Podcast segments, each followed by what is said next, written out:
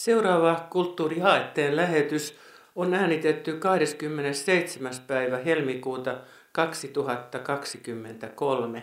Ohjelmaa toimittavat Tapani Sihvola ja minä olen Anja Lanér. Tällä kertaa meillä on Tapanin kanssa sellainen aihe, joka koskettaa lähestulkoon kaikkia ihmisiä.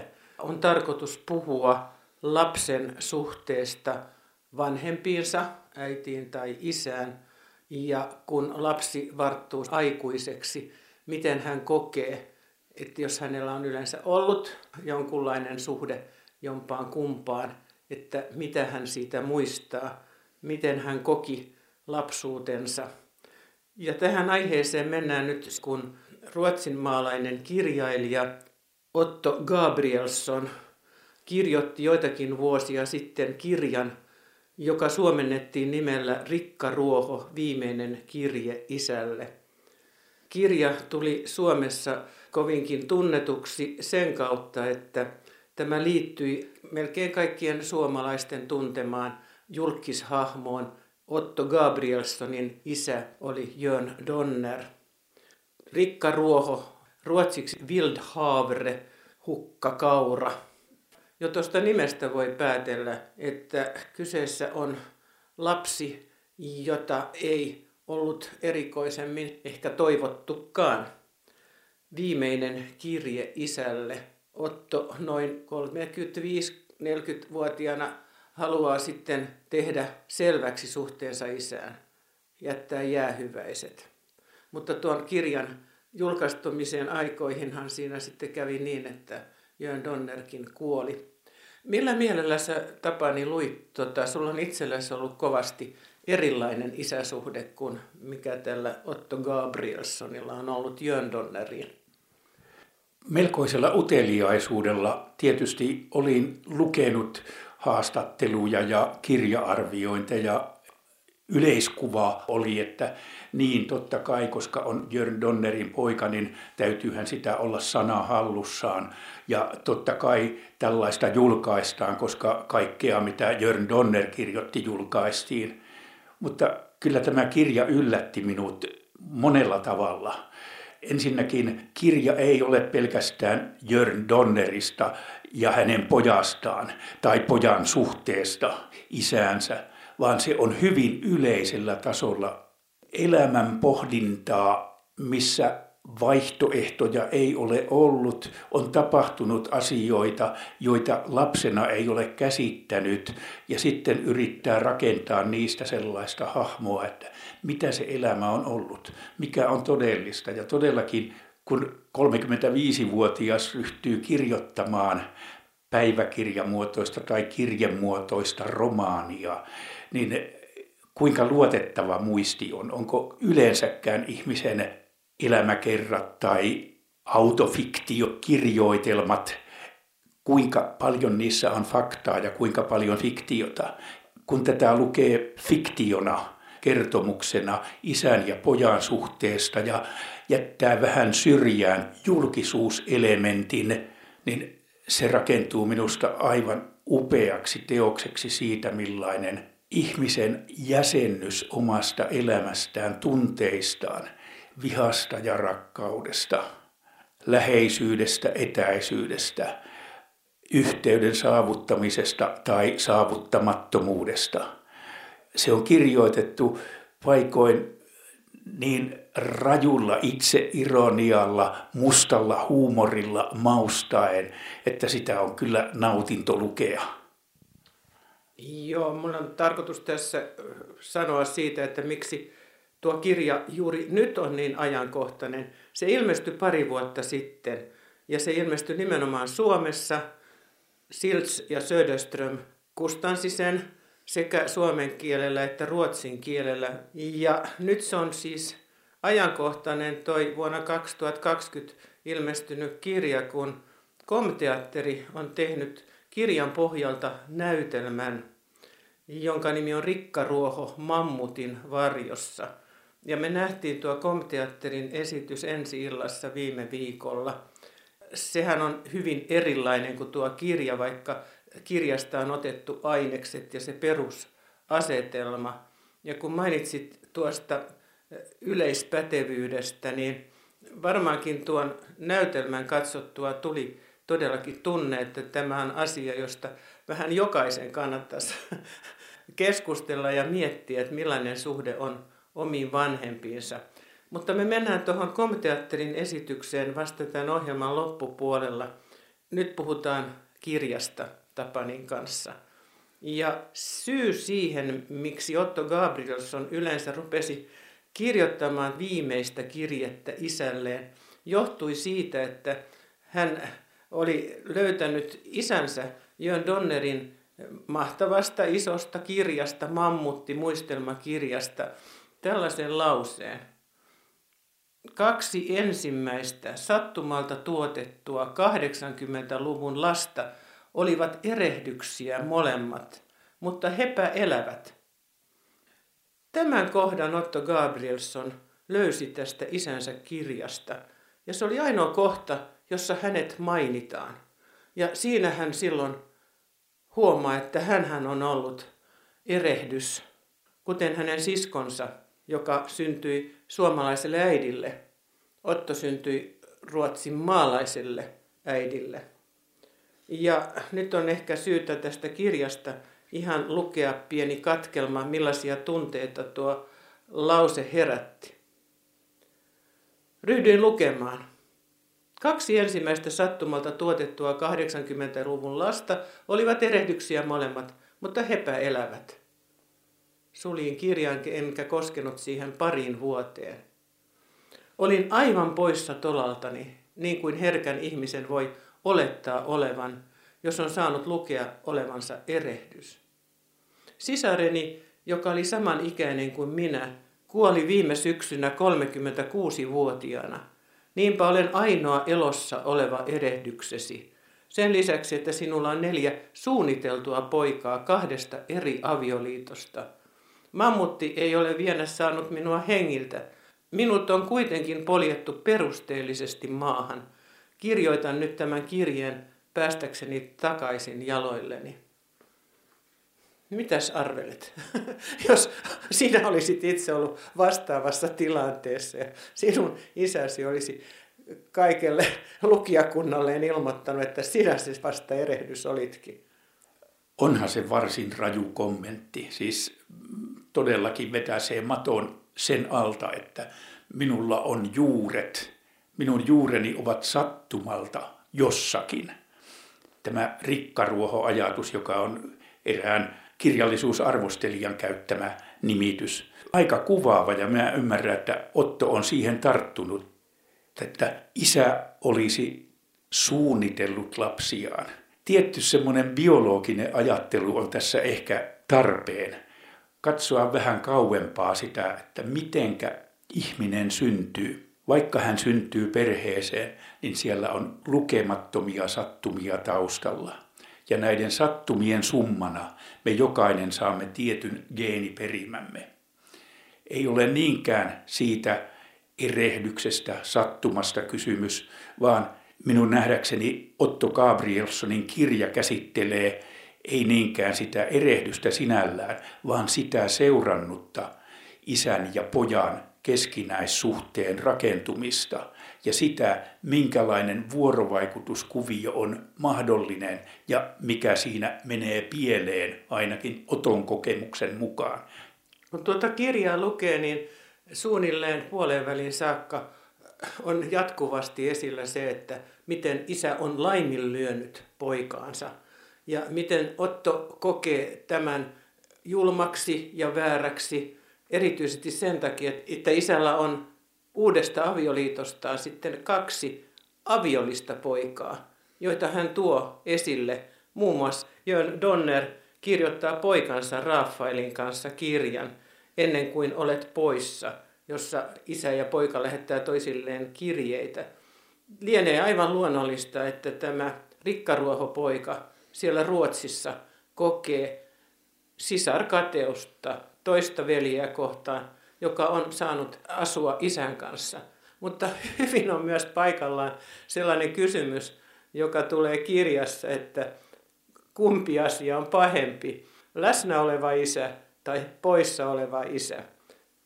kun me tiedetään tämä isä ja hänen julkisuudessa olonsa, niin tiedetään myös, että isällä ja pojalla on useita vuosikymmeniä väliä. He ovat todella eri sukupolvea. Ja että Jörn Donner aina tuon tuostakin ilmestyy jostakin julkisuuteen.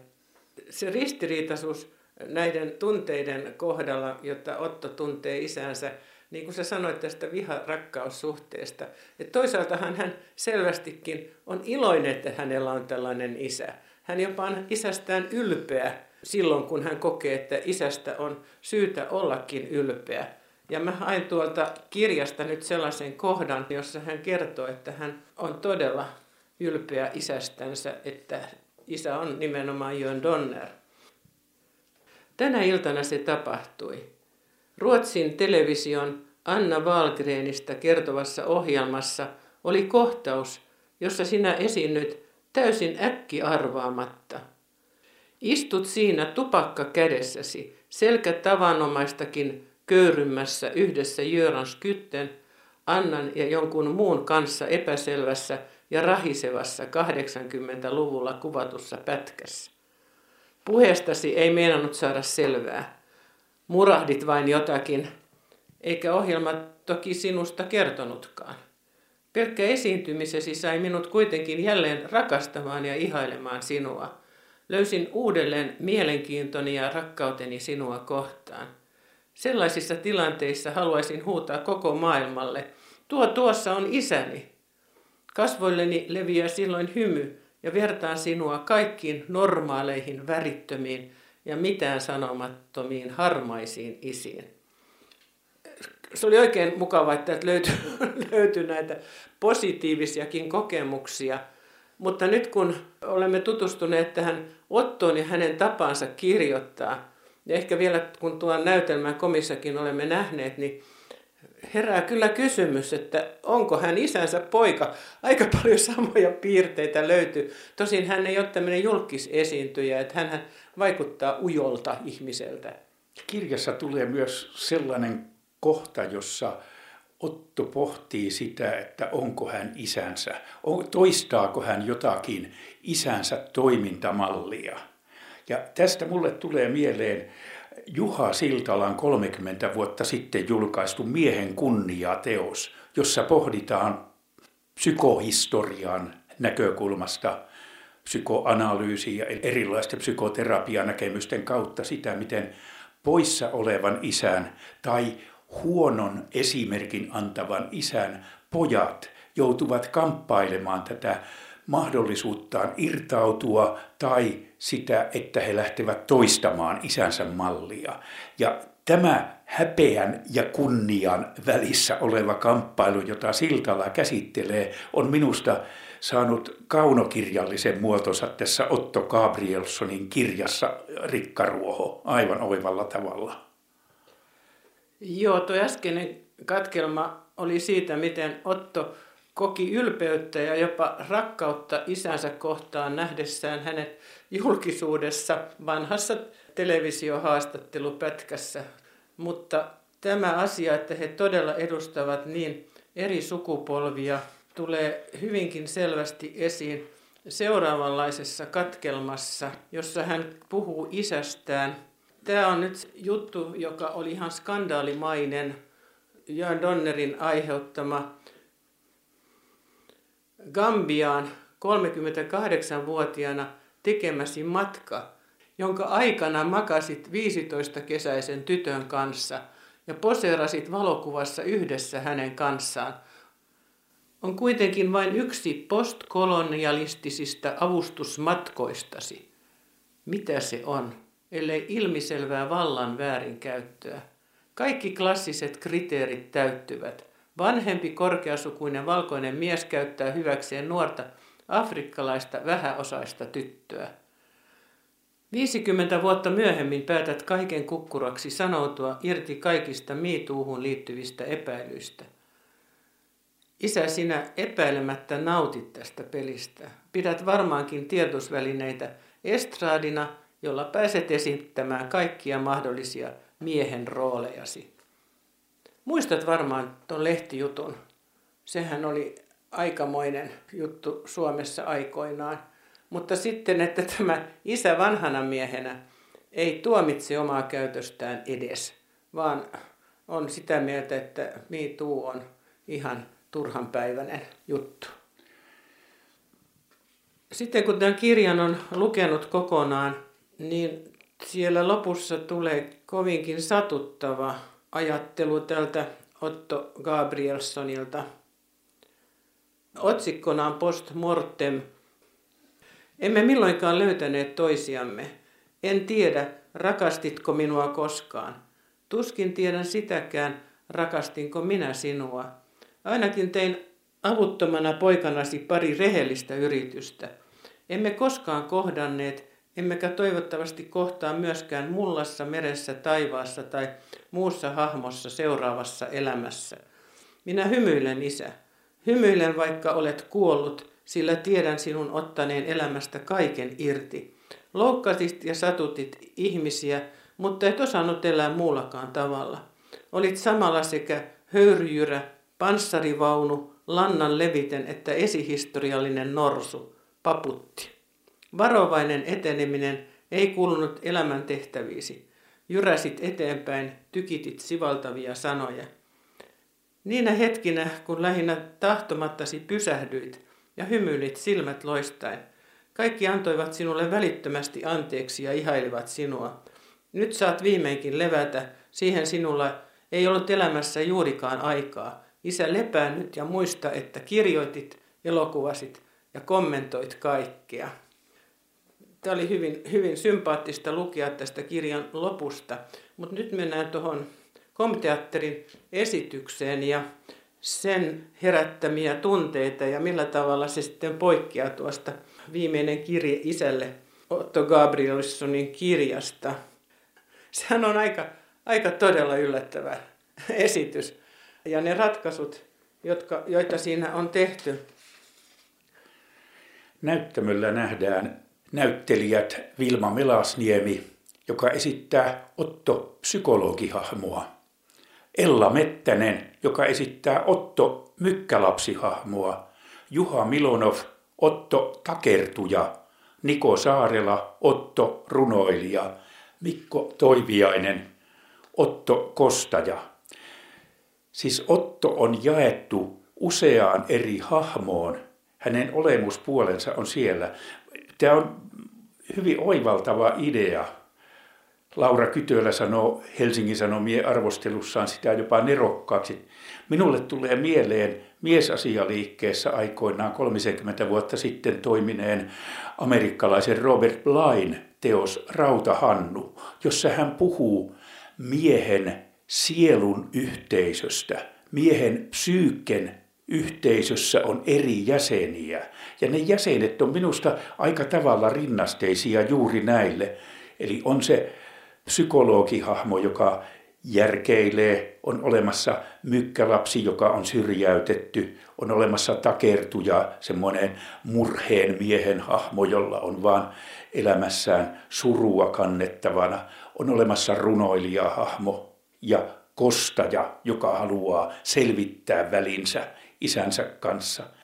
Tämä toimii näyttämöllä paikoin farssimaisena rakennelmana, miten nämä Oton eri olemuspuolet ovat välillä leikkisiä keskenään, välillä kiisteleviä, eivät aina pääse yksimielisyyteen, miten pitäisi edetä siinä kirjoitusretriitissä, jonne jonnekin mahdollisesti Ahvenanmaan saareen vetäytynyt ryhmä Ottoja on kokoontunut saadakseen valmiiksi viimeisen kirjeen isälle.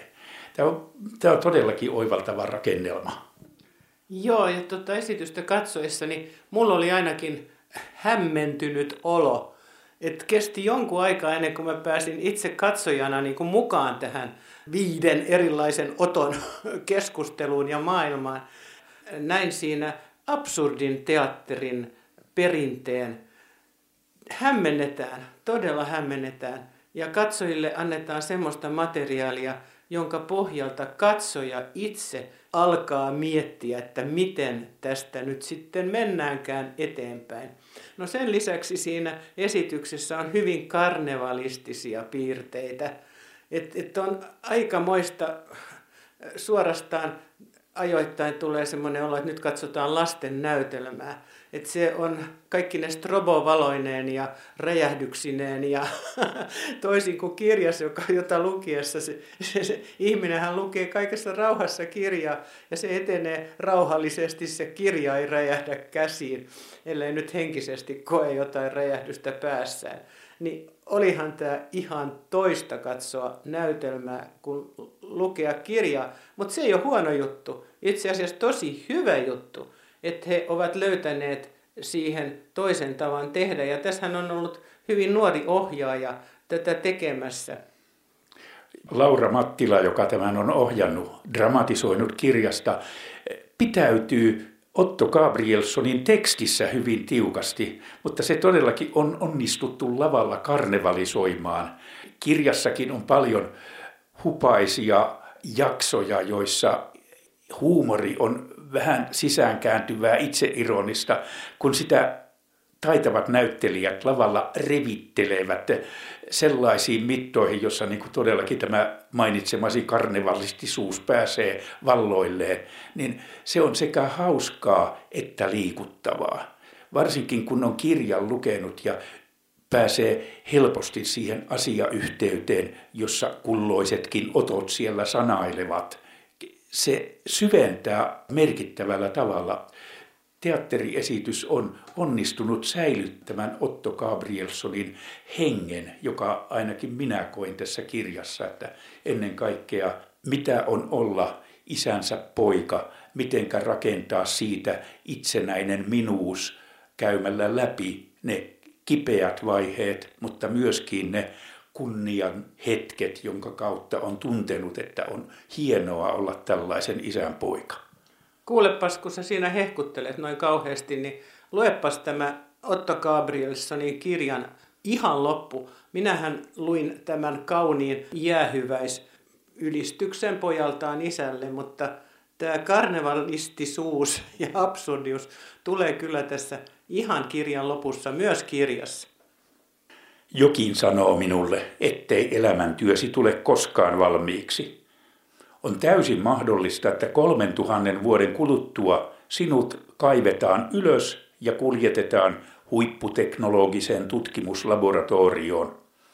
Alkoholi, Itämerestä peräisin oleva kalanrasva ja tupakan terva ovat saaneet ruumiisi ja D N A:si säilymään täydellisesti. Jos sinusta tulee tulevaisuuden ötsi, herätät varmasti hämmästystä. Ihmiset tutkailevat suurella mielenkiinnolla tuuheita kulmakarvojasi ja kellastuneita syöksyhampaitasi ja tutkivat sinut läpikotaisin. Mikäli tutkijat vielä onnistuvat herättämään muinaiseläimen henkiin, koko maailma, tarkemmin sanottuna pieni osa Suomea ja Ruotsia, riemuitsee. Pian ylösnousemuksen jälkeen kuitenkin suutut. Kimpaanut aivan syyttä. Sitten nouset teräslaverilta omaan pikeesi seasta. Tuohtuneena ja vihaisena, jos tulevaisuudessa on vielä savukkeita, poltat ahneesti yhden toisensa jälkeen. Imet vaivaloisesti savun uusiin moderneihin keuhkoihisi ja alat kirjoittaa kolumnia, jossa kritisoit armottomasti koko uutta aikakautta ja kiroat niitä, jotka rohkenivat häiritä horrostasi. Tämä on niin riemullinen, tämä aivan kirjan loppu. Ja tämähän antaa luvan ja ainekset näille, jotka on dramatisoineet ja tehneet tämmöisen karnevalistisen version, absurdin version sinne näyttämölle. Millä mielellä sä silloin luit tota ja millä mielellä sä kuuntelit, koska ihan sama teksti tuli myös näyttämöltä? Tämä on sellainen irtiotto, jolla, jolla minusta Otto Gabrielsson osoittaa, että pääsin isästäni irti, mutta näen hänet silti. Olen omana itsenäni ja minun sanani muokkaavat nyt häntä, eikä hänen sanansa minua. Siellä näyttämällä myös esitettiin, mikä lienee nyt sitten todellisuus, ei tiedetä, mutta siellä esitettiin, miten nämä otot oli niin riemuissaan siitä, että tämä jäähyväiskirjekirja sitten julkaistaan ja Suomessa. Siis se ilo, mitä he kaikki viisi siellä osoittivat, että nyt se tulee, niin oliko siinäkin sitten tällainen tavallaan, kun on tämä vanha sanonta siitä, että isänmurha pitäisi tehdä, niin ylittikö nyt sitten Otto isänsä? Minusta siinä tapahtui isän ylittäminen, mutta samalla myöskin itseironisella tavalla. Eräs Otoista tulee kyselemään yleisöltä, tunsitko Jörn Donnerin? Tietysti tulit tänne sen takia, että tunsit hänet. Eli siinä koko ajan pelataan sillä kaksoisvalotuksella, että se häpeä siitä, että minun maineeni on vain sinun maineesi varjosta tulevaa, niin kuin tuossa otsikossakin näytelmästä sanotaan, mammutin varjossa elämisestä. Joku kirjoittaja puhuu kansakunnan kaapin takaa kuuluvasta äänestä. Niin minusta Otto Gabrielsson mainiosti sekä tällä kirjallaan että nyt sitten tämä Kom-teatteriryhmä osoittavat, että se on ylitetty. Mammutti poistuu näyttämöltä todellakin absurdin teatterin hahmona.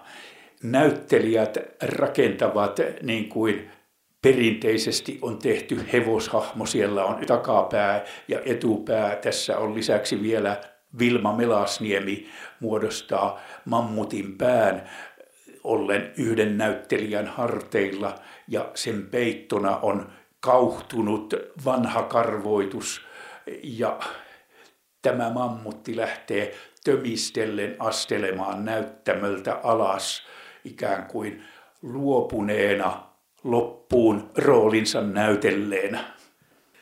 No niin, tässä Tapani Sihvolan kanssa ollaan paljon puhuttu Otto Gabrielssonista, vähemmän hänen isästään Jörn Donnerista.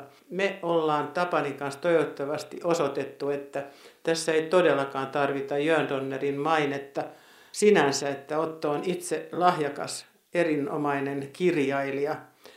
Mä haluaisin tuolta semmoisen kauniin kohdan, joka kertoo myös hänen kirjailijalahjakkuudestaan. Sinä saisit sen kyllä lukea, Tapani. Kello on pian viisi aamulla. Heräsin omaan niiskutukseeni, joka johtui aikuisiällä kehittyneestä siitepölyallergiasta. Immunologinen ohjelmointivirhe ja esimerkki ihmisen ja luonnon vääristyneestä suhteesta. Me ihmiset olemme tulleet allergisiksi luonnolle. Katson jälleen ulkona kasvavaa päärynäpuuta ja näen ihastuttavan punarinnan. Mikään muu lintu ei kykene herättämään samalla tavoin rakkauttani luontoa kohtaan. Minulta kesti Draakmoolassa kahdeksan vuotta tajuta, etten ole maalaisromantikko. Olen yksinkertaisesti luontoromantikko, joka iloitsee syvästi villin luonnon väsymättömästä kyvystä vallata ympäristöä takaisin ihmiseltä. Jokainen ränsistynyt talo, hylätty tie ja umpeen kasvanut pelto on pieni voitto. Vielä jonakin päivänä luonto riistäytyy vapaaksi. Ihmisen istuttamat valkopyökkiaidat leviävät metsiksi ja heittävät varjonsa niiden pirstaleiden ylle, jotka kerran olivat parkkipaikkoja, ulkokuntosaleja ja asumisoikeusasuntoja. Minä en tule näkemään sitä. Siksi tyydyn nauttimaan jokaisesta rappeutumisen merkistä ja säröstä sivilisaation kulisseissa. Näin siis Otto Gabrielsson kirjoittaa Hukkakaura, Wildhavre, Rikkaruoho, viimeinen kirje isälle -kirjassaan. Äsken kuultu Kulttuuriaatteen lähetys oli äänitetty kahdeskymmenesseitsemäs päivä helmikuuta kaksituhattakaksikymmentäkolme. Ohjelmaa toimittivat Tapani Sihvola ja minä olen Anja Lanér. Kuulemiin, hyvät kuuntelijat.